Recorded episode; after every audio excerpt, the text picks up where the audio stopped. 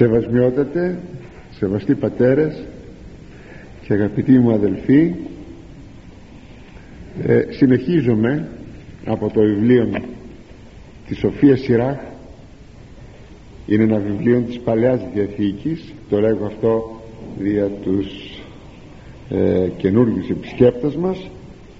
Ένα βιβλίο της Παλαιάς Διαθήκης από τα, από τα σοφιολογικά επειδή αναφέρονται στην Θεία Σοφία την ενυπόστατον Σοφία την μετέπειτα ενανθρωπίσασα δηλαδή τον Ιησού Χριστόν.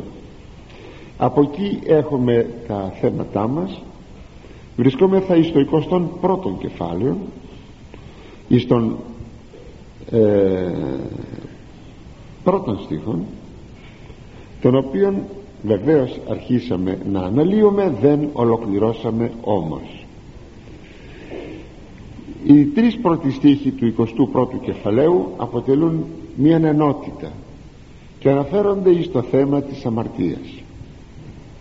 Λέγει ο πρώτος στίχος τέκνον ήμαρτες μη προσθείς μικέτη και περί των προτέρων σου δεήθητη παιδί μου αμάρτησες; Μη προσθέσεις πλέον άλλες αμαρτίες.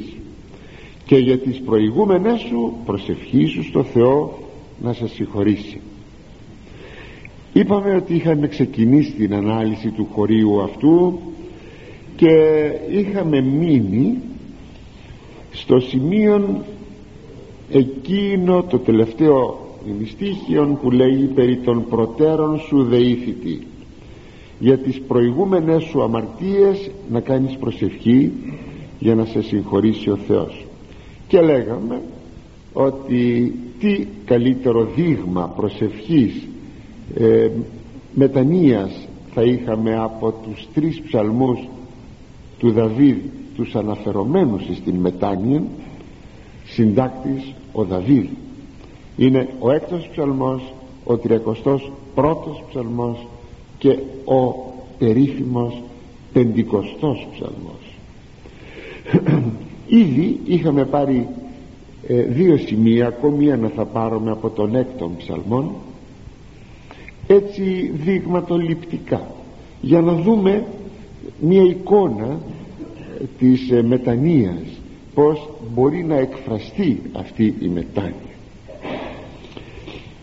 ένα τρίτο λοιπόν σημείο του έκτου ψαλμού διότι τα δύο άλλα τα είχαμε πει την περασμένη φορά λέγει απόστητε απ' εμού πάντες οι εργαζόμενοι την ανομία εδώ είναι μια προσπάθεια απομακρύνσεως όλων εκείνων που μπορούν να επηρεάζουν τη ζωή του ψαλμοδού.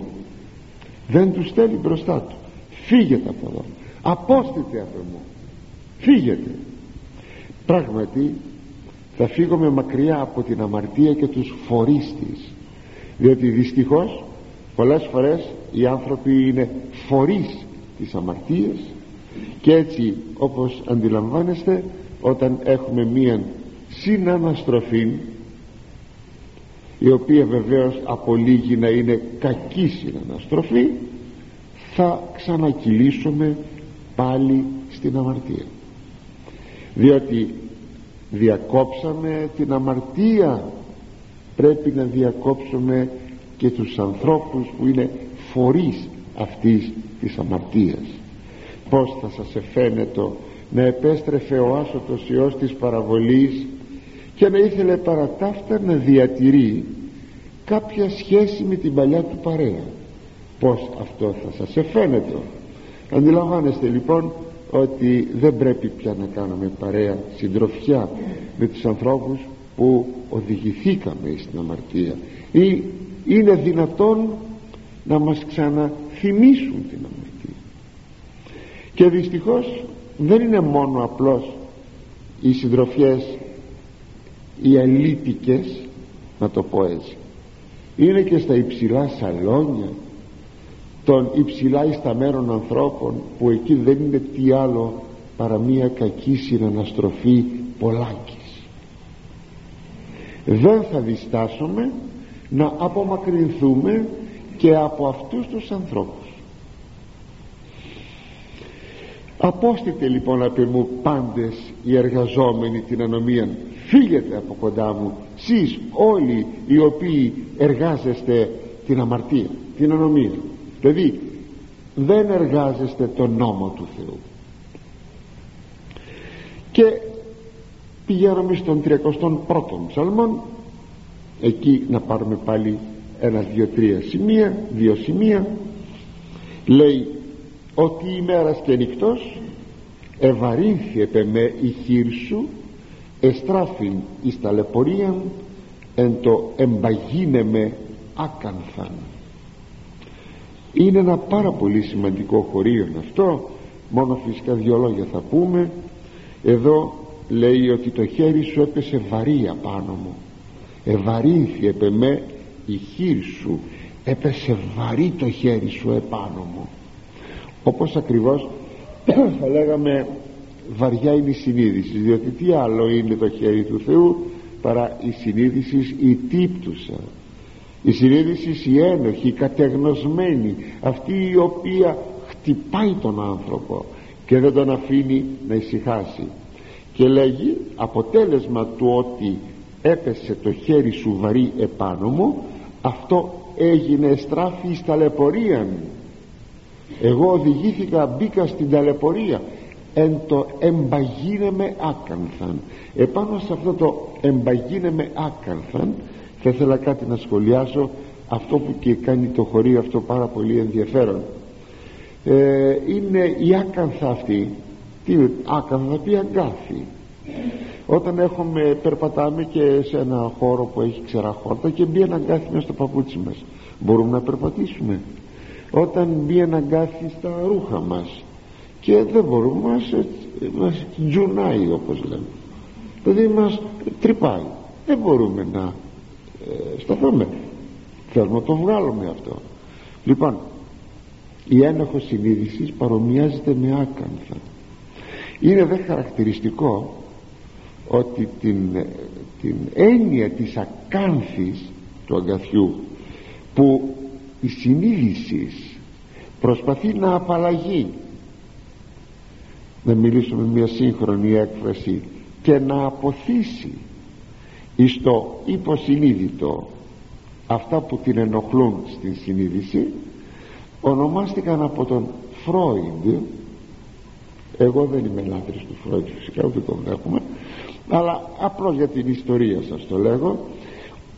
Από τον Φρόιντ ονομάστηκε αυτή η ταλαιπωρία της συνειδήσεως ως άκανθα. Κάπου το διάβαζα και μου έκανε πάρα πολύ εντύπωση βλέπετε συνεπώς ε, η έννοια της ακάνθης του αγκαθιού τρεις χιλιάδες χρόνια πίσω έρχεται σήμερα να πάρει μια, ένα περίβλημα θα λέγαμε επιστημονικό. Αγαπητοί μου εκείνος ο οποίος αμαρτάνει υποφέρει. Δεν μπορεί να μην υποφέρει. Για να μην υποφέρει θα πρέπει δύο πράγματα να κάνει. Το ένα είναι να σπρώξει την ενοχή του εις το υποσυνείδητο που είπα προηγουμένως.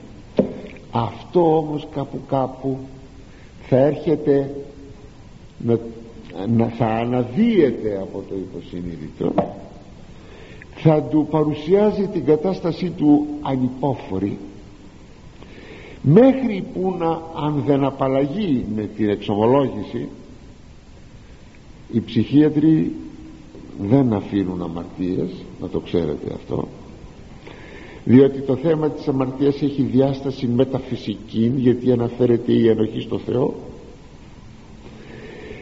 Οπότε δεν γίνεται τίποτα. Εάν κανείς δεν φτάσει να εξομολογηθεί και να δεχθεί με τη μετάνοια της συγχώρηση την άφεση των αμαρτιών αυτή λοιπόν η κατάσταση μπορεί να σε στείλει αδελφέ μου στο ψυχιατρίο. Ναι στο ψυχιατρίο. Είναι η μία περίπτωση. Να σπρώξεις να αποθήσεις και τελικά να φτάσεις κάποτε ίσως στο ψυχιατρίο ή να περνάς μια ψυχολογικά ανώμαλη ζωή αν δεν πας στο ψυχιατρίο. Η άλλη λύση είναι να καυτηριάσω τη συνείδησή μου. Καυτηριάζω θα πει παίρνω πυρ και σίδερο ένα πυρωμένο σίδερο. Και εκεί κατακαίω εκείνο το σημείο. Δηλαδή τη συνείδηση. Η λέξη δεν είναι δική μου καυτηριασμένη συνείδηση. Την αναφέρει και ο Απόστολος Παύλος. Όταν λέγει εχόντων την συνείδηση αυτών και καυτηριασμένη. Δηλαδή έβαλε ο άνθρωπος ο ίδιος ο ίδιος τον εαυτό του πυρωμένο σίδερο να κάψει τη συνείδηση να μην μπορεί να διαμαρτυρηθεί. Όπως κάποτε ο Γερακλής έκαιε τα κεφάλια της λερναίας ύδρας και κάθε κεφάλι που το έκοβε για να μην ξαναπεταχτεί με πυρωμένο σίδερο έκαιγε τη ρίζα του κάθε κεφαλιού. Αυτό λέγεται πια πόρωσης. Ο άνθρωπος όταν καυτηριάσει την συνείδησή του έχει φτάσει στην πόρωση. Είναι η πνευματική αναισθησία για την οποία μιλάει ο Άγιος Ιωάννης της Κλίμακος. Έχει ολόκληρη ομιλία στο θέμα της πνευματικής αναισθησίας. Μόνο που έχει και πολλά άλλα πράγματα τα οποία αν τα διαβάσετε θα τρομάξετε. Εγώ όταν κάποτε τα μελέτησα ετρώμαξα και άρχισα να ψάχνουμε πόσο μπορεί να έχω ανέστητη συνείδηση. Θα το δείτε διαβάστε και θα με θυμηθείτε. Εδώ αυτό που λέμε τώρα είναι μια ακραία κατάσταση. Βεβαίως μια ακραία. Όταν πια ο άνθρωπος δεν παίρνει είδηση. Είναι ανέστητος τελείως ηθικά δηλαδή ε, μηδέν. Τίποτα. Αμοραλιστής. Πέρα και πέρα. Τίποτα τίποτα δεν τον ενοχλεί. Και τέτοιους βεβαίως ανθρώπους δυστυχώς έχουμε. Ακόμη ένα σημείο από τον ψαλμόν αυτόν τον 31 την αμαρτία μου εγνώρισα και την ανομία μου ούτε κάλυψα. Ανεγνώρισα την αμαρτία την απεδέχθη ναι έκανα αυτό. Και δεν την σκέπασα την ανομία μου δεν την εκάλυψα. Είπα εξαγορεύσω κατεμού την ανομία μου το Κυρίο είπα θα εξομολογηθώ θα βγάλω από μέσα μου και θα ομολογήσω την ανομία μου η οποία βεβαίως ανομία μου στρέφεται εναντίον του εαυτού μου χωρίς καμία δικαιολογία. Χωρίς καμία δικαιολογία. Εγώ φταίω κατεμού εγώ φταίω εγώ όχι κάποιος άλλος. Όχι όπως ο Αδάμ είπε η γυναίκα που μου έδωσες εκείνη με παρέσυρε όχι εγώ φταίω. Και εσύ αφήκα στην ασέβεια της καρδίας μου. Και εσύ λέει με συγχώρησες εδώ βλέπουμε την αναγνώριση της αμαρτίας που είναι το πρώτο βήμα της συγχωρήσεως η αναγνώριση να αποδεχθείς. Το δεύτερο βήμα όπως βλέπουμε είναι η ομολογία.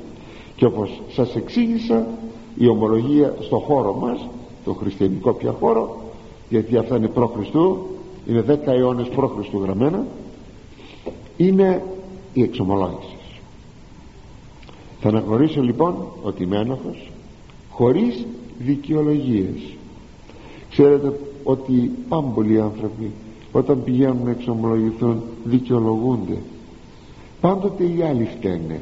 Έρχεται η σύζυγος όλα τα φταίει ο σύζυγος. Έρχεται ο σύζυγος όλα τα φταίει η σύζυγος.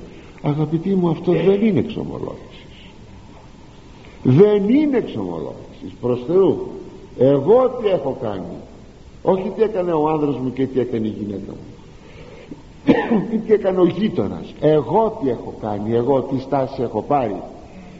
Και ακόμη εκείνο το εξαγορεύσω κατ' εμού. Όπως σας είπα δείχνει όλη αυτή την απουσία της δικαιολογίας. Ο δε καρπός αυτής της αναγνωρίσεως της ενοχής μου και η εξαγόρευση είναι η άφεση. Θα με συγχωρήσει ο Θεός. Πως το λέγει; Και εσύ, εσύ ο Θεός αφήκας την ασέβεια της καρδίας μου. Ας δούμε τώρα από τον πεντηκοστών ψαλμών κάνα δύο-τρία σημεία. Σύ μόνο ήμαρτον. Των πεντηκοστών ψαλμών σχεδόν ίσως όλοι το γνωρίζουμε απ' έξω σύ μόνο ήμαρτον και το πονηρώνουμε και τα λοιπά. Σε σένα μόνο αμάρτησα. Ναι. Γιατί κάθε αμαρτία που μπορώ να λέω ότι στον εαυτό μου αμάρτησα ή στον πλησίον μου αποτείνεται στο Θεό. Είναι πολλοί που λένε ότι εγώ στον εαυτό μου αμάρτησα. Τι σημασία έχει. Ή τον άλλον άνθρωπο εγώ τον εαυτό μου αδείξα. Τι σημασία έχει αγαπητοί μου όποια αμαρτία αν πράξω εγώ είτε στον εαυτό μου είτε στον πλησίον μου τελικά αποτείνεται στο Θεό. Εφόσον παραβαίνουμε την εντολή του Θεού διότι το κριτήριο είναι η εντολή του Θεού.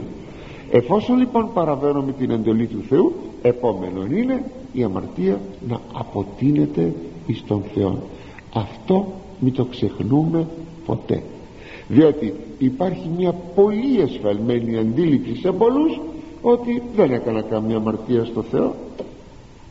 Εγώ την έκανα στον Αθώνα. Ένα δεύτερο σημείο. Μη απορρίψεις με από του προσώπου σου και το πνεύμα σου το Άγιον μη αντανέλεις απ' εμού.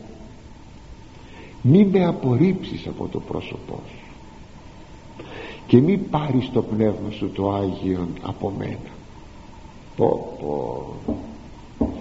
Ίσως δεν ξέρω λέγοντας τον πεντηκοστών ψαλμών να σταματάει κανείς εδώ και να τον επαναλαμβάνει αυτόν τον στίχον και δεύτερη και τρίτη και περισσότερες φορές. Είναι ο μέγας φόβος να μην με απορρίψει ο Θεός από του προσώπου. Διότι εάν δεν έχω ευμενές το πρόσωπο του Θεού τότε τι κάνω; Αλλή μονό μου. Κύριε μη με απορρίψεις. Σαν άχρηστον άνθρωπο σαν τυποτένιο σαν ανάξιον να φτάσει στην μετάνοια.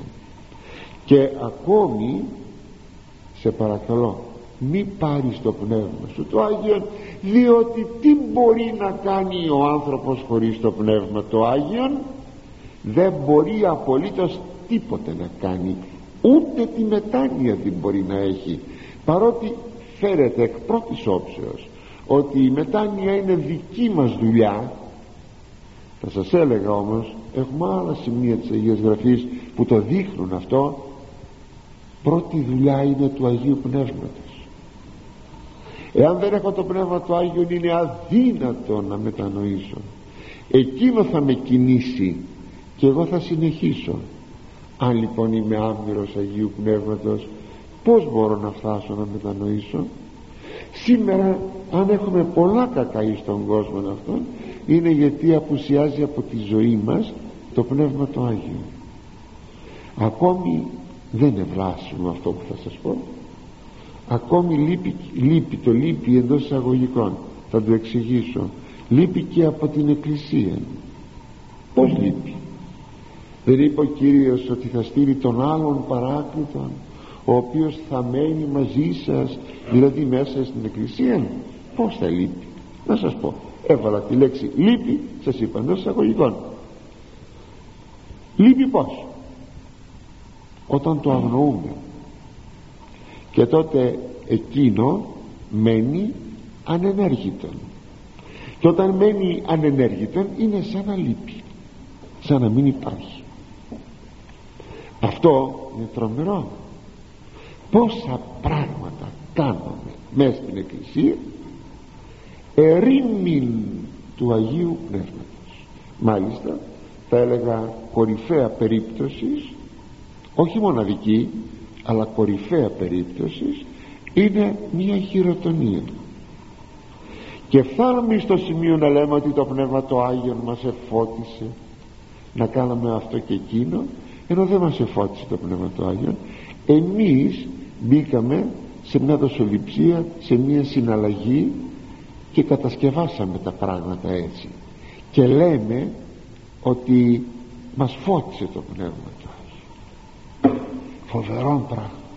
Στην πρώτη Αποστολική Σύνοδο όταν έγραψαν τα συμπεράσματα της Συνόδου για να τα στείλουν στην Αντιόχεια έγραψαν έδοξαν εφάνει καλόν εις ημάς και εις το Πνεύμα του Άγιο είδατε εις ημάς και εις το Πνεύμα του Άγιο έδοξαν εφάνει καλόν. Σε ποιον; Και εις το Πνεύμα του Άγιο και στην Εκκλησία. Ούτε μόνο το Πνεύμα του Άγιο ούτε μόνο η Εκκλησία. Αλλά όταν έχουμε το φαινόμενο της εσχράς συναλλαγής τολμούμε να λέμε ότι το Πνεύμα του Άγιον ομιλεί. Όταν ένας Σίμων Μάγος έδινε χρήματα στον Απόστολο Πέτρο για να αποκτήσει και αυτό την ιδιότητα των θαυμάτων που εκείνος επιτελούσε τι του είπε ο Απόστολος Πέτρος; Στην απώλεια να είσαι και εσύ, εσύ και τα λεφτά σου στην απώλεια να είσαι γιατί νόμισες ότι η χάρη του Θεού που δίδεται από το Πνεύμα του Άγιον ότι πουλιέται και αγοράζεται. Και αυτό λέγεται συναλλαγή στη γλώσσα μας σήμερα. Α, να φυλάξει ο Θεός να φυλάξει ο Θεός πολλές φορές πάντα πρέπει να θέτουμε ένα ερώτημα. Έχω το Πνεύμα του Άγιον Πώς μπορώ να ξέρω αν έχω το Πνεύμα του Άγιον αν και φεύγω λίγο από το θέμα μου δεν πειράζει. Ένα πρώτο δείγμα αλλά είναι πολύ χοντρικό. Τεράστιο αλλά χοντρικό. Εάν ομολογώ ότι ο Ιησούς Χριστός είναι Θεός. Κι άλλοτε σας το έχω πει. Γιατί λέει ο Απόστολος Παύλος δεν μπορεί κανείς να πει ουδείς δίνεται υπήν Κύριον Ιησούν. Δηλαδή τον Ιησού να τον πει Κύριον δηλαδή Θεόν ή μία πνεύματι Αγίο εάν φτάνω στο σημείο να μην πιστεύω στην θεότητα του Ιησού Χριστού δεν έχω το πνεύμα του Άγιου. Σήμερα πάμπολοι άνθρωποι δεν πιστεύουν στην θεότητα του Ιησού Χριστού. Συμπέρασμα δεν έχουν το πνεύμα του Άγιου. Διότι αν το είχαν εκείνο υποδεικνύει τον Ιησού Χριστό ότι είναι το δεύτερο πρόσωπο της Αγίας Τριάδας αυτό είναι όμως πολύ τεράστιο πολύ μεγάλο και πολύ χονδρικό. Στα επιμέρους ζητήματα της ζωής μας να ρωτάμε έχω το Πνεύμα του Θεού; Έχω το φωτισμό του Θεού; Του Αγίου Πνεύματος; Πού βρίσκομαι; Πού βρίσκομαι; Αγαπητοί μου πρέπει να είναι ένα διαρκές ερώτημα στον εαυτό μας. Έχω το Πνεύμα του Θεού; Όταν εδώ ο ψαλμοδός λέγει μη αντανέλεις το Πνεύμα σου το Άγιο μη το πάρεις μη με στερήσεις του Αγίου σου Πνεύματος. Ένα ακόμα σημείο. Λέγει θυσία το Θεό πνεύμα συντετριμένων καρδίαν συντετριμένη και τεταπεινωμένη ο Θεός ούτε τσουδενώσει τι είναι η θυσία τώρα εμπροκειμένο στο Θεό ποια είναι η πιο ενδεδειγμένη εκείνη που ο Θεός θα αποδεχθεί όταν του παρουσιάσω πνεύμα συντετριμένο. Ακόμα καρδιά συντετριμένη. Συναισθήματα βουλήματα και νοήματα σε συντριβή. Και καρδιά ταπεινωμένη. Όταν έτσι εμφανιστώ είναι η καλύτερη θυσία που θα είχα να προσφέρω στον Θεό. Ο Θεός δεν θα με αποθήσει θα ανάψω το κερί και το λιβάνι μου και το πρόσφορό μου. Όλα τα δέχεται ο Θεός. Η πρώτη όμως θυσία αγαπητή μου είναι αυτό που λέει εδώ ο ψαλμοδός. Γι' αυτό πήρα επιλεκτικά μερικά σημεία για να δούμε μια κάπως καλή εικόνα. Λέω κάπως γιατί είναι πολλά τα στοιχεία που συνιστούν την εικόνα της μετανοίας και της εξομολογήσεως. Είναι όταν έχουμε πνεύμα συντετριμένων ξέρετε θα πει συντετριμένο κομματιασμένο. Πάρτε ένα σταμνί και ρίξτε το κάτω. Θα γίνει εκατό κομμάτια. Έτσι η καρδιά μου να γίνει εκατό κομμάτια. Να συντριβεί η καρδιά μου. Αυτό θα πει πνεύμα και καρδία να είναι συντετριμένα. Και αυτή είναι η πρώτη θυσία. Έρχονται όλα τα άλλα έρχονται δεύτερα. Ένα ακόμα και τελευταίο σημείο από το 50 πάντα ψαλών καρδίαν καθαράν κτίσον ενεμή ο Θεός και πνεύμα ευθές εγγέννησον εν της εγκάτης μου. Ενθυμίστε γιατί τα λέμε αυτά ε; γιατί τι μας ειδοποιεί η Σοφία Σειρά; Για τα μαρτήματά σου να δεηθείς τον Θεό να σε συγχωρήσει και παίρνουμε τώρα κάποια δείγματα για να δούμε πως θα κινηθούμε. Σας υπενθυμίζω που βρισκόμαστε. Καρδιά καθαρή. Κτίσον ενεμή ο Θεός κτίσε μου. Και πνεύμα ίσιο. Έλα να το εγγενήσεις το και με αλφαγιώτα. Να το κάνεις καινούριο. Εν της εγκάτης μου. Τι είναι αυτά τα έγκατα ξέρετε; Είναι κάτι πιο βαθύτερα από την συνείδηση. Είναι αυτό που προηγουμένως σας είπα σε σύγχρονη έκφραση το υποσυνείδητο. Υποσυνείδητο, ασυνείδητο όλα αυτά όλα εκεί που τα μπερδεύει η σύγχρονη ψυχολογία αυτά είναι τα έγκατα. Εκείνα που ο άνθρωπος καλά καλά δεν μπορεί να δει. Στον εαυτό του ναι δεν μπορεί να δει μόνο ο Θεός βλέπει τα έγκατά μου. Εγώ δεν μπορώ να σκύψω να τα είδω. Πολύ δεν παραπάνω τα έγκατα κάποιου άλλου ανθρώπου. Και τι ζητώ τώρα εδώ; Να γίνει κάτι καινούριο μέσα σε αυτά τα έγκατά μου. Ναι εκείνο δεν το κτίσον καρδίαν καθαράν κτίσον εν εμή από το κτίζω. Τι ωραίο που είναι. Υπάρχει άλλη μια φορά αυτή η λέξη στους ψαλμούς η, η γενναία λέει που κτίζεται η καινούργια γενναία λέγεται η γενναία που κτίζεται αυτή που έρχεται το νέο οικοδόμημα γενναία που έρχεται. Και εδώ ε, έτσι μετέφρασαν οι Εβδομήκοντα που βλέπουμε εδώ τον, ε, την καρδιά ότι θέλουμε να είναι ένα καινούριο κτίσμα. Ο ψαλμοδός δηλαδή δεν μείνει μόνο στην άφεση των αμαρτημάτων του που ζήτησε από τον Θεό αλλά και στην επαναδόμηση του εαυτού του της υπάρξεώς του. Στο ξαναχτίσιμο του είναι του ζητώντας καρδιά καθαρή νύφουσαν άγρυπνον καθαρή. Ζητά πνεύμα ευθές. Αυτό το πνεύμα το ευθές ποιο είναι; Είναι ο άνολος άνθρωπος ο ευθύς άνθρωπος. Είναι εκείνο που είπε ο Κύριος δια τον Αθαναήλ. Να λέει ένας αληθινός Ισραηλίτης που δεν υπάρχει δόλος. Αυτό είναι το ευθές πνεύμα. Ο ίσιος άνθρωπος. Το λέμε στη γλώσσα μας. Μόνο δεν ξέρω εάν έχουμε βαθύνει κατά πόσο μπορούμε να καταλαβαίνουμε αυτό το, αυτή την έννοια του ίσιου ανθρώπου.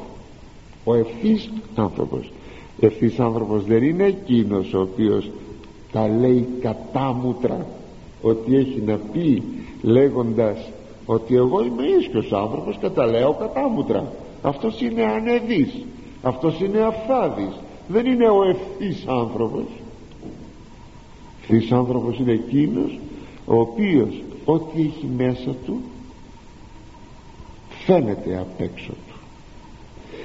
Και πάλι μια διευκρίνηση δεν σημαίνει θα λέω τα μυστικά μου.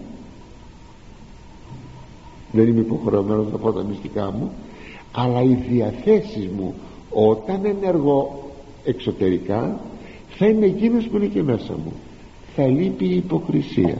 Θα λείπει η στρεβλώτης πήγαν και ρώτησαν τον Κύριο πες μας λέει Κύριε επιτρέπεται να πληρώνουμε κίνσον φόρο εις τον Γέσσερα τον επονηριά εδώ. Μας έλεγε ναι α είσαι φιλορωμαίος να μας έλεγε όχι πιάστε τον είδατε στρέφεται εναντίον του Κέσαρος που ήταν τότε η Παλαιστίνη υπό Ρωμαϊκή κατοχή. Ή έτσι έτσι δίλημα έβαλαν στον Κύριο. Οι ερωτώντες δεν είχαν ευθεία καρδία. Δεν είχαν ευθεία. Αυτοί λέγονται οι άνθρωποι με δόλων ενώ ο ίσιος άνθρωπος δεν έχει δόλων και όταν ο άνθρωπος γίνεται καινούριος είναι αυτό που γράφει ο Απόστολος Παύλος που γιορτάζουμε αύριο μαζί με τον Απόστολον Πέτρον. Μεταμορφούστε λέει στην προς Ρωμαίους το 12ο κεφάλαιο τι ανακαινώσει του νόσημων να μεταμορφώνεστε εις το να γίνετε η νοοτροπία σας η αντίληψή σας καινούρια νέοι άνθρωποι καινούργιοι άνθρωποι να σκέπτεστε κατά Χριστόν έχοντες όπως κάπου αλλού γράφει νουν Χριστού να έχετε και να διαθέτετε νου Χριστού έτσι όλες αυτές οι θέσεις αγαπητοί μου που είπαμε από τους τρεις αυτούς ψαλμούς τον έκτον, τον τριακοστόν πρώτον και τον πεντηκοστόν του Δαβίδ μας έδωσαν κάποιο, κάποια εικόνα κάποιο και τώρα καιρός να ειδούμε τον επόμενο στίχο. Ο δεύτερος στίχος του 20ου πάντα πρώτου κεφαλαίου. Ως από προσώπου όθεος φεύγει από αμαρτίας. Εάν γαρ προσέλθεις δε δείξετέσαι οδόντες λέοντες οδόντες λέοντος οι οδόντες αυτής ανερούντες ψυχάς ανθρώπων δηλαδή σαν να είσαι μπροστά σε φίδι έτσι να φεύγεις από την αμαρτία. Γιατί αν την, ε, αν την πλησιάσεις πλησιάσεις το φίδι την αμαρτία θα σε δαγκώσει. Σαν δόντια λεονταριού είναι τα δόντια της που σκοτώνουν ανθρώπινες ψυχές αφού ο Ιερός Συντάκτης έδειξε μια επίοικια εις των αμαρτωλών λέγοντάς του αμάρτησες; Σταμάτησε. Μη κάνεις άλλες αμαρτίες. Προσευχήσου στο Θεό να σε μη προσθείς μικέτη όμως έρχεται ο Ιερός Συντάκτης αμήλικτος όχι προς τον αμαρτωλόν αλλά προς την αμαρτία. Και αυτή η στάση όπως τη βλέπουμε στη γραφή πρέπει να είναι και η στάση η δική μας έναντι της αμαρτίας και έναντι των άλλων ανθρώπων. Όπως ο γιατρός δεν σκοτώνει τον άνθρωπο αλλά τα μικρόβια που ταλαιπωρούν τον άνθρωπο την αρρώστια που ταλαιπωρεί τον ασθενή δεν σκοτώνουμε τον ασθενή. Έτσι και εδώ. Δεν σκοτώνουμε τον αμαρτωλόν. Σκοτώνουμε την αμαρτία. Στην αμαρτία θα θα όντως αμήλικτοι και έρχεται τώρα να δείξει αυτό το φοβερό της αμαρτίας. Την αποκαλεί. Φίδι δηλητηριώδες. Δόντια λεονταριού που ξεσχίζουν και πιο κάτω στον επόμενο στίχο των τρίτων ρομφέα δίστομος δίκοπο μαχαίρι που καταπληγώνει και φωνεύει τρεις λοιπόν εικόνες. Φίδι δόντια λεονταριού και ξύφος που πληγώνει. Σε αυτές τις τρεις εικόνες για την αμαρτία ας μας επιτραπεί σεβασμιότατε να δείξουμε και μία τετάρτη εικόνα που την αναφέρει ο Ιερός Χρυσόστομος. Είναι αξιόλογη. Λίγαν αξιόλογη θα το δείτε. Λέγει ο Ιερός Χρυσόστομος σε μια του ομιλία στην ενάτη του ομιλία στην ε, πρώτη προς επιστολή του. Λέει ουδέν γαρ ούτως αλόγιστον ως αμαρτία δεν υπάρχει τίποτε πιο, το, πιο παράλογο από την αμαρτία. Ουδέν ούτως ανόητον και μόρων και ραγδαίων. Θα σας τα εξηγήσω πιο κάτω. Πάντα ανατρέπει και συγχύ και απόλυση ένθα αν εισπηδήσει. Αηδής ειδήν φορτική και επαχθής και ή της αυτήν ανέπλατε ζωγράφος ούκαν μη δοκεί αμαρτήν δεν θα ξέφευγε από την πραγματικότητα. Δεν θα λάθευε. Ούτως αυτήν αναπλάτων γυναίκα τεινά θηριόμορφων βάρβαρων πυρ πνέουσαν ατερπή μέλεναν δηλαδή τι βλέπουμε εδώ; Να λέγει την αμαρτία ο Ιερός Χρυσόστομος ότι είναι αλόγιστος είναι ανόητος. Είναι μωρή. Ανόητος. Και ραγδαία. Ραγδαία θα πει ακάθεκτη διαία και μανιώδης. Αυτό θα πει ε, ραγδαία. Ακόμη. Είναι ανατροπές.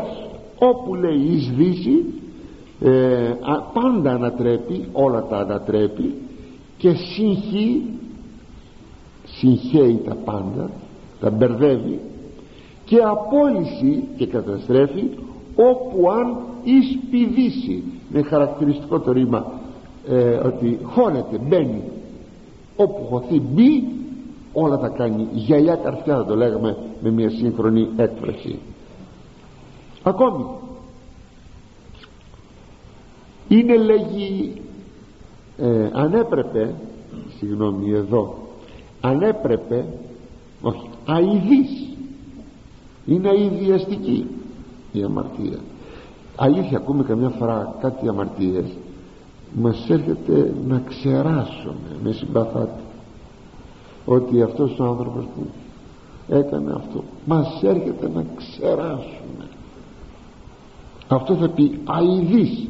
Δηλαδή δείχνουμε κάνουμε ένα ε, έναν μορφασμό του προσώπου μας που εκφράζουμε την αηδία μας.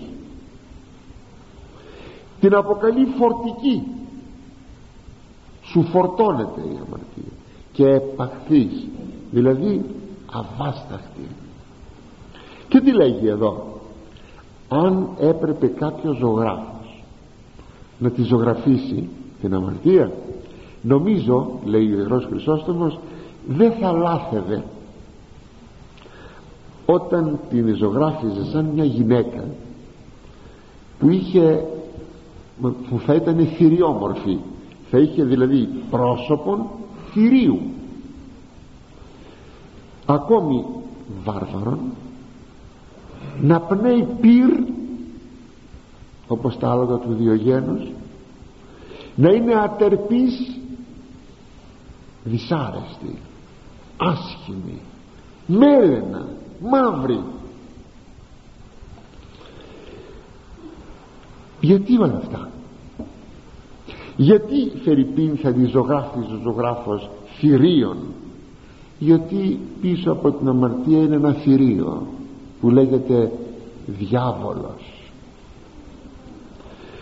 και η αμαρτία χειρίζεται τα θύματα της βάρβαρα γιατί ο διάβολος είναι πικρός μάλιστα κάπου λέει ο Άγιος ο Άγιος Κύριλλος Ιεροσολύμων πρόσεξε τότε βαπτίζοντας σε μεγάλη ηλικία πρόσεξε λέγει μετά από το βάφτισμά σου που σημαίνει πέταξες μακριά τον διάβολον τον απέπτυσες και απετάχθης. Εκείνα που ακούμε αποτάσσε το σατανά και τα έχουν πολύ σημασία. Απετάχθης. Έφυγες από το τάγμα του σατανά πρόσεξε σε περιπολεί σου τρέφει τρέφει μένος εναντίον σου. Πρόσεξε εάν ξαναμαρτήσεις μετά το βάπτισμα θα επιστρέψει πικρότερος. Και εδώ ελάτε να μου πείτε τι αμαρτίες έχουμε κάνει μετά από το βάπτισμά μας. Γι' αυτό είναι η εξομολόγηση και λέγεται δεύτερο βάπτισμα είναι μυστηριον φιλανθρωπότατο πνέει πυρ λέει και κατακαίει ό,τι υπάρχει γύρω της. Αλήθεια τα πάντα η αμαρτία τα κάνει προσέξτε ρημάδια. Όπου μπει η αμαρτία όλα τα κάνει ρημάδια. Και τα κατακαίει. Δυσάρεστη άσχημη στην όψη της όπως οι εμπνευστές της οι δαίμονες που είναι μαύροι. Ξέρετε γιατί είναι μαύροι οι δαίμονες; Πνεύματα είναι. Αλλά είναι σκοτεινά πνεύματα. Γιατί στερούνται θείας δόξης. Ενώ οι άγγελοι είναι φωτεινοί έχουν τη θεία δόξα τη δόξα του Θεού. Ενώ οι δαίμονες παντελώς στερούνται θείας δόξης και συνεπώς εμφανίζονται έτσι ε, με μαύρο χρώμα. Δηλαδή αφώτιστοι άνθρωποι ε, δαίμονες. Και οι άνθρωποι γίνονται και αυτοί αφώτιστοι ε, μελαγχολικοί που κουβαλάνε μαζί τους την απελπισία. Και όμως αγαπητοί οι άνθρωποι την αγαπούν την αμαρτία. Εδώ είναι το οξύμορο αυτό που θα έπρεπε να το μισούν το αγαπούν. Αυτό σημαίνει ότι πρωταρχικά η αμαρτία δεν δείχνει το πραγματικό της πρόσωπο. Προβάλλει την ειδονή εν ευρία ενία την ευχαρίστηση. Όχι μόνο την, ε, και τη γεύση ε, τα διάφορα τραπέζια και γινόμεθα κοιλιόδουλοι την ε, ειδονή ε, από το γενετήσιο και ό,τι μπορεί να ικανοποιεί την ειδονή στα μάτια, στα αυτιά ό,τι τέρπει τις πέντε αισθήσεις. γι' αυτό σας λέγω η ειδονή εν ευρία ενία και όταν με αυτόν τον τρόπο προσβάλλει τον άνθρωπο η αμαρτία δηλαδή τον γαργαλίσει και στις πέντε αισθήσεις, τότε φαίνεται βεβαίως πολύ ωραία ότι είναι ωραία. Και τότε ξέρετε τι γίνεται προσέξτε να δείτε τι γίνεται τότε προσβάλλει κάποια γάγκλια η εικόνα είναι μεταφορική κάποια γάγκλια στον άνθρωπο και τον αναισθητοποιεί δηλαδή αυτές οι σφίγγες που γυρίζουν θέλουν να κάνουν τη φωλιά τους αυτά που κάνουν και μέσα στο σπίτι μας που με πυλό κουβαλάνε πυλό και κάνουν τη φωλιά τους ε.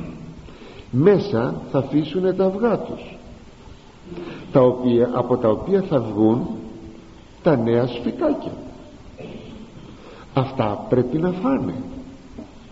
Τι θα φάνε; Η σφίκα δεν τρώει παρά μόνο κρέας. Έτσι πρέπει να φύγει στα παιδάκια της κρέας το οποίο βεβαίως πρέπει να είναι φρέσκο πως θα εξασφαλίσει φρέσκο κρέας μέσα σε εκείνο το πράγμα το οποίο σε εκείνη την κυψελίδα την οποία βουλώνει σφραγίζει με πυλό. Ακούστε βέβαια η σοφία του Θεού αλλά αυτό το κάνει ο διάβολος σε εμάς τους ανθρώπους. Πηγαίνει η σφίκα στα λουλούδια εκεί που υπάρχουν κάποιες ειδικές ε, αράχνες πηγαίνει λοιπόν πιάνει την πρώτη αράχνη και με το κεντρί της της ρίχνει λίγο δηλητήριο εδώ σε ένα γάγκλιο που είναι πάνω από το σβέρκο της. Δεν την θανατώνει αλλά την αναισθητοποιεί. Δεν προφάει είναι ζωντανή αλλά είναι, είναι αναισθητοποιημένη. Την παίρνει μετά και την πάει και την βάζει μέσα εκεί στη, μέσα στην κυψελίδα της. Δεύτερη τρίτη αν σπάσετε θα βρείτε μέσα μερικές αράχνες οι οποίες είναι ζωντανές αλλά αδρα, αδρα, αδρανοποιημένες. Δεν μπορεί να κάνουν τίποτα. Και έτσι εξασφαλίζει φρέσκο κρέας για τα μελούμενα παιδάκια της η σφίγγα αυτό μας κάνει ο διάβολος έρχεται και μας ρίχνει λίγο δηλητήριο στα γάγκλια μας. Νοητά γάγκλια τώρα. Στα γάγκλια της ψυχής και μας αναισθητοποιεί. Έλεγα κάποτε σε ένα παλικάρι στρατιώτης πάλι ποτέ. Του έλεγα χίλια μύρια για τα ναρκωτικά. Τούπα τούπα. Και στο τέλος μου λέει τι λες παππούλη είναι ωραίο το χασίς αυτός δεν μπορούσε πια να ακούσει ό,τι να του λέγες γιατί; Διότι αναισθητοποιήθηκαν αυτά τα γάγκλια της ψυχής του με τα οποία θα αντιδρούσε. Αυτό κάνει ο διάβολος. Και αυτό λέγεται ειδονή ενευρία ενία που έρχεται να μας κοιμήσει τροποντινά. Πείτε στους ανθρώπους σε εσάς εδώ μπροστά που έχω. Άμα θα πάτε σπίτι σας μην δείτε πια τηλεόραση. Βγάλετε την τηλεόραση από το σπίτι σας θα το κάνετε; Δεν θα το κάνετε. Γιατί γιατί ο διάβολος έκανε τη δουλειά του με τα γάγκλια εκεί πίεσε έριξε αναισθητικών ναι ναι ναι αγαπητοί ναι ναι έτσι είναι. Μα ξέρετε βλέπουμε ειδήσεις. Και τα άλλα δεν τα βλέπουμε τα παρακάτω. Δεν τα βλέπουμε. Γιατί αυτή η περίπτωση ο διάβολος έτσι εκβαλωτεί στους ανθρώπους τις πέντε του ξαναλέγω αισθήσεις. Και έτσι ο άνθρωπος μένει ανενέργητος. Τι είναι αμαρτία; Λέει ο Άγιος Γρηγόριος ο θεολόγος αμαρτία εστί του καλού παρεκτροπή ο μη φύσιστε και νόμος χαρίζεται τι είναι λέει η αμαρτία; Η παρεκτροπή του καλού. Και ακόμα στην οποία αμαρτία δεν χαρίζεται ούτε η φύσης ούτε ο νόμος. Μην ξεχνάμε ότι έχουμε δύο οροθέσια μέσα στα οποία πρέπει να κινηθεί ο άνθρωπος. Το ένα οροθέσιο λέγεται φύσης. Δεν μπορείς να στραφείς εναντίον των νόμων της φύσεως. Ένα παραδειγματάκι ο Θεός έδωσε το κρασί την άμπελον το φτιάχνεις κρασί ότι καλώς έχει το πράγμα αυτός ο Κύριος πήρε το κρασί και το ευλόγησε και είπε αυτό είναι το αίμα μου και το μετέβαλε πραγματικά στο αίμα του. Σε κάθε λειτουργία είναι πραγματικά το αίμα του. Ποιο; Το αγιότατο αίμα του έχει ως βάση τροποντινά το κρασί. Το κρασί μεταβάλλεται σε αίμα Χριστού εμείς κάνουμε κατάχρηση. Και μεθάμε μπορούμε να πιούμε κρασί δεν είναι αμαρτία. Εδώ τι κάνουμε; Παραβαίνουμε έναν φυσικό νόμο. Τι να πω στο γενετήσιο παρεκτροπές τι έχω κάτι παρακάτω μόνο που δεν ξέρω αν θα προλάβω ε, σήμερα να τα πούμε αυτά τα πράγματα. Ε, που το αναφέρουν οι αποστολικές διαταγές θα το δούμε αυτό παρακάτω. Και το άλλο είναι ο νόμος. Φύσης και νόμος είναι δε χαρακτηριστικό ότι ο προφήτης Δανιήλ αναφερόμενος εις τον Αντίχριστον είπε ότι θα στραφεί εναντίον και της φύσεως και του νόμου.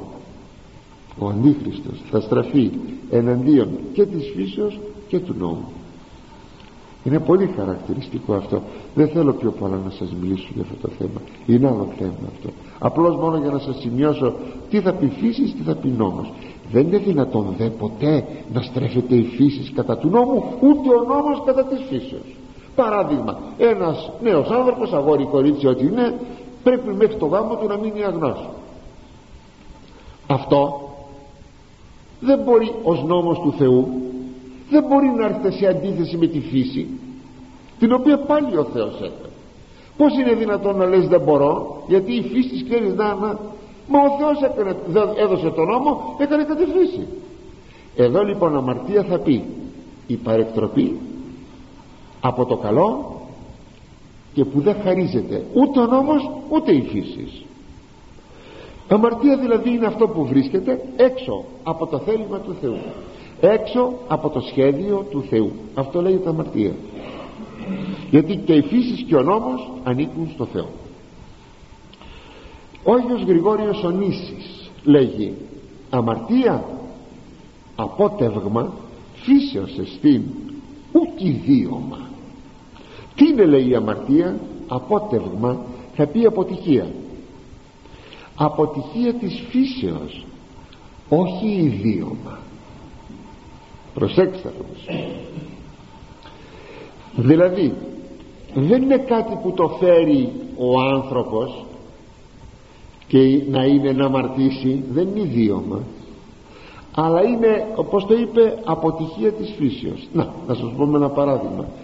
Περπατάω και γυρνώ στην μηχανό το δρόμο μου και μου λένε ότι πήρα λάθος δρόμο. Και πάω αλλού. Αυτό θα πει αποτυχία. Με άλλα λόγια η αμαρτία δεν είναι οντολογικών διαστάσεων.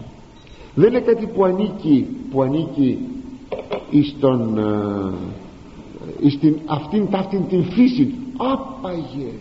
Την φύση ο Θεός την έκανε πως λοιπόν η φύση θα ήταν δυνατό να περιέχει μέσα της αυτό που λέμε αμαρτία; Δεν είναι λοιπόν στη φύση είναι στο ιδίωμα. Δηλαδή για να το καταλάβουμε η αμαρτία ανήκει στην προαίρεση σημειώνει ο Άγιος Κύριλλος Ιεροσολύμων τα εξής. Ουκ άρα τα μέλη της αμαρτίας αίτια δεν λέει η αίτια της αμαρτίας τα μέλη του ανθρώπου. Κλέπτο αυτά είναι τα χέρια μου. Μεθώ αυτά είναι τα χείλη μου το στόμα μου η γλώσσα μου. Πορνεύω φταίνε τα γεννητικά μου μέλη. Δεν φταίει τίποτε. Προσέξτε δεν φταίει τίποτε. Αυτό θα πει στη φύση δεν είναι η αμαρτία. Είναι στο ιδίωμα είναι στην προαίρεση. Αλυχρώμενη της μέλεση κακός λέει στην ενάτη του κατήχηση στην 15η παράγραφο. Αλλά τι είναι αμαρτία; Εκείνη αυτό το ίδιο πράγμα λέει και ο Απόστολος Παύλος. Εκείνο το νεκρώσατε ουν τα μέλη μόντα επί της γης είναι ο Απόστολος που λέμε την Κυριακή της Τυρινής. Νεκρώσατε τα μέλη μόντα επί της γης νεκρώσατε τα μέλη σας τα επί της γης πορνεία, καθαρσία, πάθος δεν είναι τα μέλη αλλά είναι η αμαρτία που εδράζεται εις τα μέλη. Γι' αυτό λέει εδώ ο Άγιος Κύριλλος αλυχρόμενη της μέλες είναι κακός όταν χρησιμοποιείς τα μέλη σου έξω από τη φύση και έξω από τον νόμο του Θεού. Αυτό λέγεται αμαρτία. Ο δεν εμέσιος λέγει αρχή γάρ αμαρτίας η προαίρεσης. Η αμαρτία δεν έχει υπόσταση. Ούτε το κακό έχει υπόσταση. Δηλαδή δεν έχει ουσία να το πω για κάποιους που θα ήθελαν κάτι το απαιτητικότερο. Δεν υπάρχει ουσία εις το κακό μόνο στο αγαθόν υπάρχει ουσία γιατί ο Θεός είναι ουσία και είναι αγαθή ουσία. Το κακό δεν είναι ουσία. Ανήκει στην προαίρεση στο να πεις το κάνω δεν το κάνω. Το θέλω δεν το θέλω εκεί είναι το κακό. Οι δαίμονες δεν, ήσαν, δεν πλάστηκαν κακοί δεν πλάστηκαν δαίμονες. Αγγελίσαν. Εσκέφθησαν το κακό δηλαδή εσκέφθησαν η προαίρεσή τους τους οδήγησε στο να θέλουν το κακό. Άρα λοιπόν δεν είναι αίτιος του κακού ο Θεός.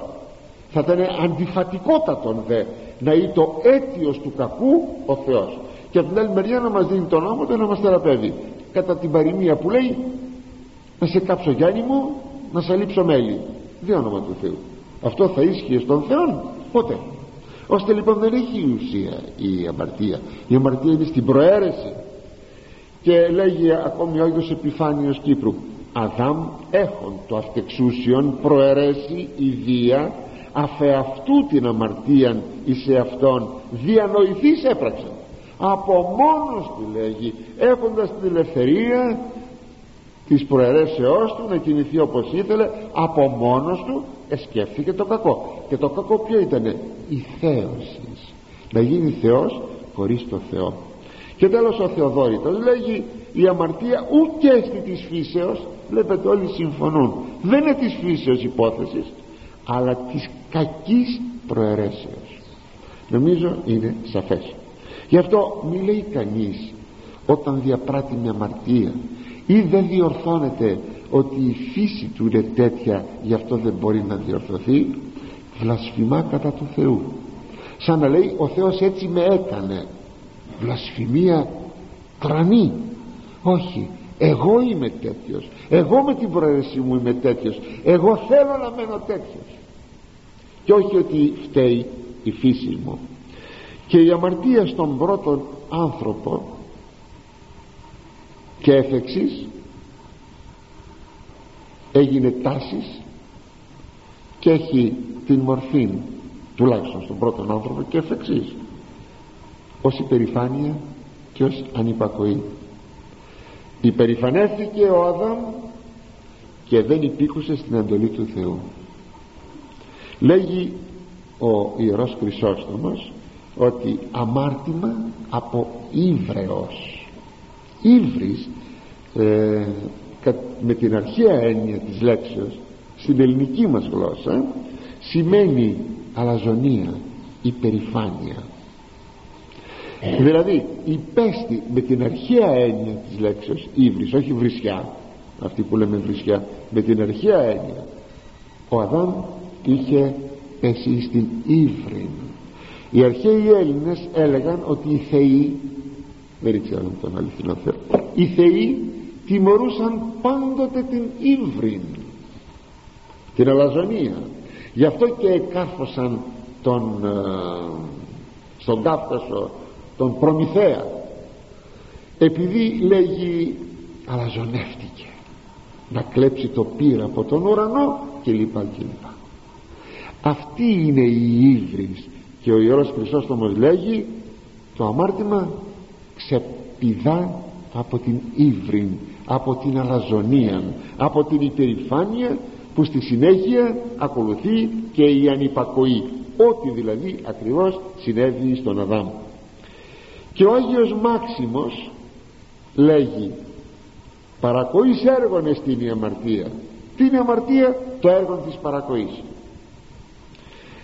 Το δε φάσμα της αμαρτίας φάσμα λέμε όπως το φάσμα των χρωμάτων.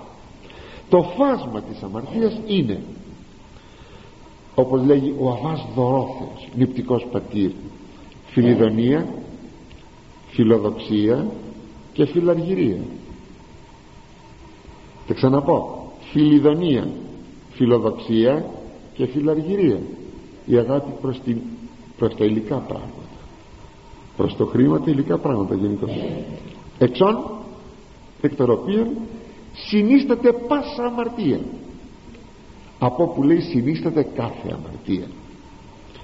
Ε, ποια αυτή η πάσα αμαρτία; Αυτή η πάσα αμαρτία απλώνεται στα λόγια στα έργα και στα ενθυμήματα. Πολλοί νομίζουν ότι η αμαρτία είναι μόνο αυτά που θα πράξω όχι αυτά που θα πω. Και ακόμα χειρότερα όχι, όχι αυτά που θα διανοηθώ.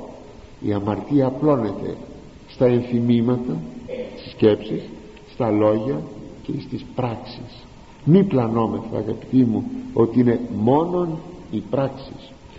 Και λέγει πάνω σε αυτό ο Πλήμης ο Αλεξανδρεύς λέγει δοκί τριών αποχήν αμαρτίας τρόπων διδάσκων ο νομοθέτης ποιος νομοθέτης; Ο Μωυσής.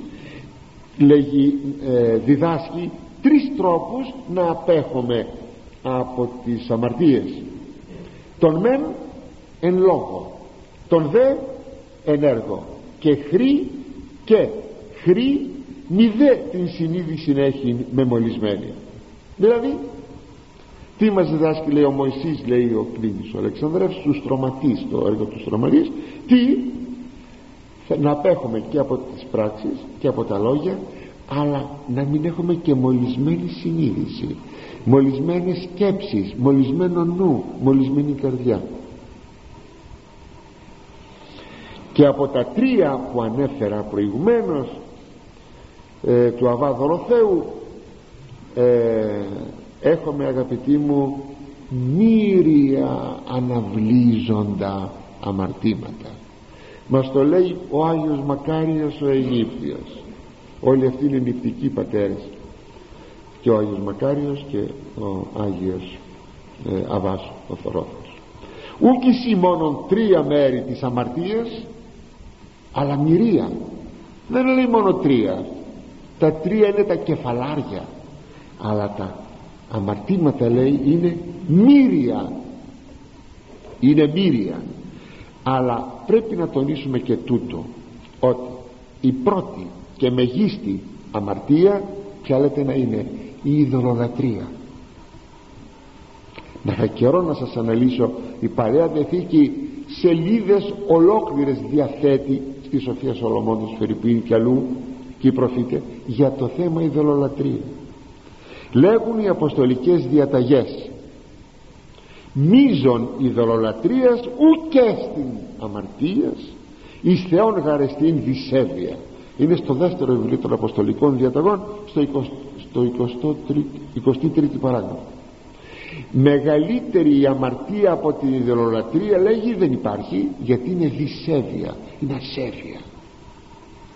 Και με την ευκαιρία που ανέφερα τις αποστολικές διαταγές ακούστε γρήγορα γρήγορα παρότι θα ήθελα πολύ να το πω πιο απλατύτερα λέει εκεί στο έκτο βιβλίο παραφύσιν εστίν ισοδόμων αμαρτία και η προς άλογα η κτηνοβασία παράνομον δε μοιχεία και πορνεία ον τα μεν που αφορούν, στην, που αφορούν δηλαδή στην ομοφιλοφιλία και τα μεν ασεβήματα τα δε αδικία και το τελευταίο αμάρτημα. Δηλαδή αναφέρεται στην ομοφιλοφιλία αναφέρεται στη μοιχεία αναφέρεται στην πορνεία. Λέει λοιπόν ότι η ομοφιλοφιλία όπως και η κτηνοβασία είναι, είναι λέει ασέβεια η μοιχεία είναι αδικία διότι αδικείς στην γυναίκα σου αδικείς στον άνδρα σου πάει με τρίτο πρόσωπο. Η πορνεία είναι απλώς αμάρτημα. Αυτό το είπα γιατί η ομοφιλοφιλία και η κτηνοβασία στην εποχή μας η εποχή μας μάλλον χαρακτηρίζεται με αυτό το φοβερό αμάρτημα. Και όπως λέει εκεί στις αποστολικές δαγές θεωρείται δελικτή μίξης παράνομος μη πράξης εχθρά Θεού διάλυση κόσμου μηχανώνται τα καταπαραφύσιν τα, κα, τα καταφύσιν παραφύσιν επιχειρούντες μην. Θέλουν να διαλύσουν το σχέδιο του Θεού πάνω στη δημιουργία οι ομοφυλόφιλοι. Και επειδή σήμερα τα φόντι οι ομοφυλόφιλοι είναι χαρακτηριστικά της εποχής μας και